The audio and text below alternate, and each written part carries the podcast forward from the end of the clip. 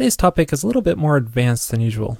What I'm going to be showing you how to do is override the behavior of an existing class. So here I have a product model. And this has a validates presence of price uh, validation in it. And I also have a product test case which basically has a test for checking this validation, make sure that when a product is created, that uh, the price uh, validation check is performed. But I also have this other test. And this test is completely unrelated. All it does is just create a couple products with a name and then checks uh, if the find ordered method returns those products in alphabetical order. But notice that I'm creating these products and I'm not passing a price attribute to them. So now I made this test pass, but this test fails now because if I go to my auto test back in the background here, you can see that I get a price can't be blank error because I'm not passing a price attribute to it. There's a couple ways around this common problem, and uh, one way is to have a external hash, um, basically of valid ad- attributes for a product model, and keep that up to date as you add validations, and always use that hash when creating a product. But I want to look at an alternative, and that is to temporarily disable the active record validations entirely. What I'm thinking of doing is, let's say I add a block a method here. Let's call it disable validations. And then I could throw this code in there, and then that will resolve the error because validations won't take place in that little block. That'd be pretty cool.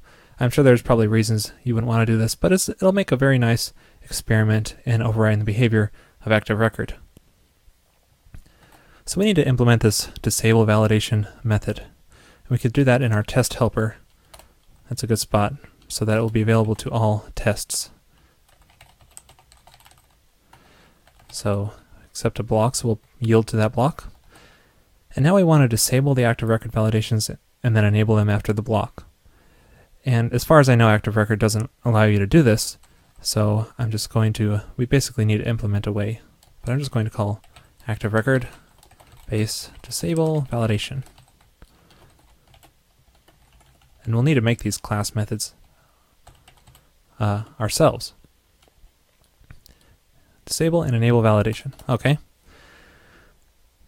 And Ruby's really cool because it allows you to override a class, any class, and extend, add behaviors, add methods, change methods, whatever you want to do in that class. is very flexible. So we could override active record base here, and then add our little methods in here, our class methods for disabling and enabling validation. Then we also need to override the validation uh, checking and make sure that it doesn't happen if the validation is disabled. but it's not a good idea to do this inside of our active record base class. Something at all remotely complex like this should really belong in its own module. And then you include that module in the class. And so let's call include validation disabler. Let's call it that. So we need a new module here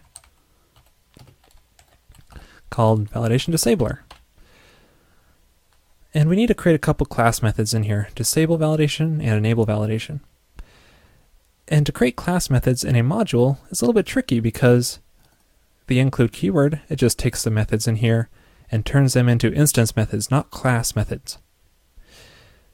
To create class methods, a convention to get around this is to uh, create a second module in here called class methods. And you'll see this all over uh, the Rails source code. And add a couple methods in here. Let's uh, do the disable validation method, which uh, let's set a class variable. Set that to true and enable validation. Set it to false. And I'm going to create one more method here for accessing uh, the validation, disable validation method.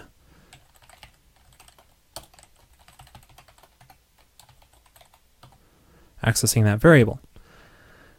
Okay, so we added three class methods, but these aren't truly class methods yet. They're just little methods in a module. We need to make them class methods. And to do that, there's a really cool uh, method we can override in a module called included, self.included. And this passes a, a module or class to it. So in our active record base class, we call included include validation disabler. When this gets triggered, it will automatically call included here, and it will pass the active record base class to this as a parameter. This means we can call class eval on this and uh, basically perform any kind of actions that we want. So any kind of code we throw in here, it's almost just like as if that code existed in Active Record Base itself. So what this allows us to do is call extend on the class methods uh, module. If you recall correctly, extend is very similar to include, but it makes them class methods. So it will take these methods in here and put them in Active Record Base as class methods. So then we can call them directly up here like this. Okay, let's uh, check our auto test and see if we broke anything significant. Let this run again. And we're getting the same error, validation failed, price can't be blank. So that's all fine because um, there's no different error. So, so far what we're doing is working. We just haven't overridden the actual validation yet. There's this method in Active Record Base called valid. And what this does is it performs a validation check and it either returns true or false depending on if the record passed validation. Now everything in Active Record goes through this. So if we can override this method and have it always return true when we disable validation, then we can change the behavior of how Active Record validation takes place. So to do that, um, there's actually, you shouldn't actually override a method directly like this. Instead, a much better way is to use a technique called alias method chain. And what this does is, uh, well, it takes two parameters. It has the name of the method you want to override, so let's call it valid. And then the uh, kind of a name of what you want to add to the method. In this case, I wanted to add a disable check.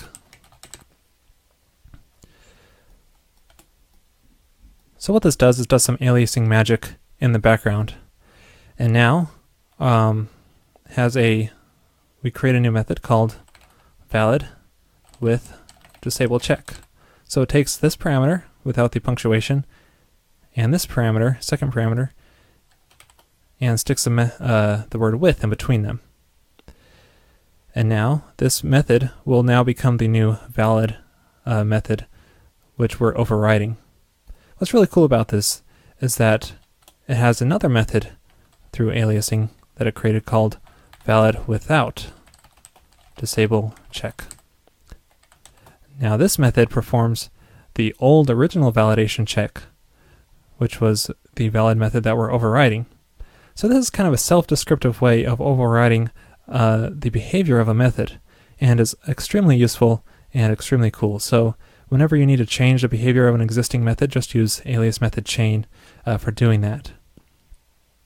So if we just leave this as itself, all by itself, then it will perform what the old validation did because we're calling valid without disable check. But we want to change the behavior a little bit. We want to check if the validation is disabled. So we need to call class validation disabled because um, that's a class method. And if it is, we want to return true. Otherwise, we want to perform the old validation without the disable check. There's one last little thing I need to do here, and that is set a default value for the uh, disable validation uh, instant uh, class variable. Set it to false by default. Okay, Let's check our auto test and see if this is working so far. Oh good, our test is passing now. So hopefully I didn't lose you in there. I covered a lot of ground, a lot of code, and it's a fairly advanced topic, but I encourage you to watch this episode a couple times if you didn't fully grasp it. And um, And uh, get familiar with object oriented programming because it really helps in areas like this.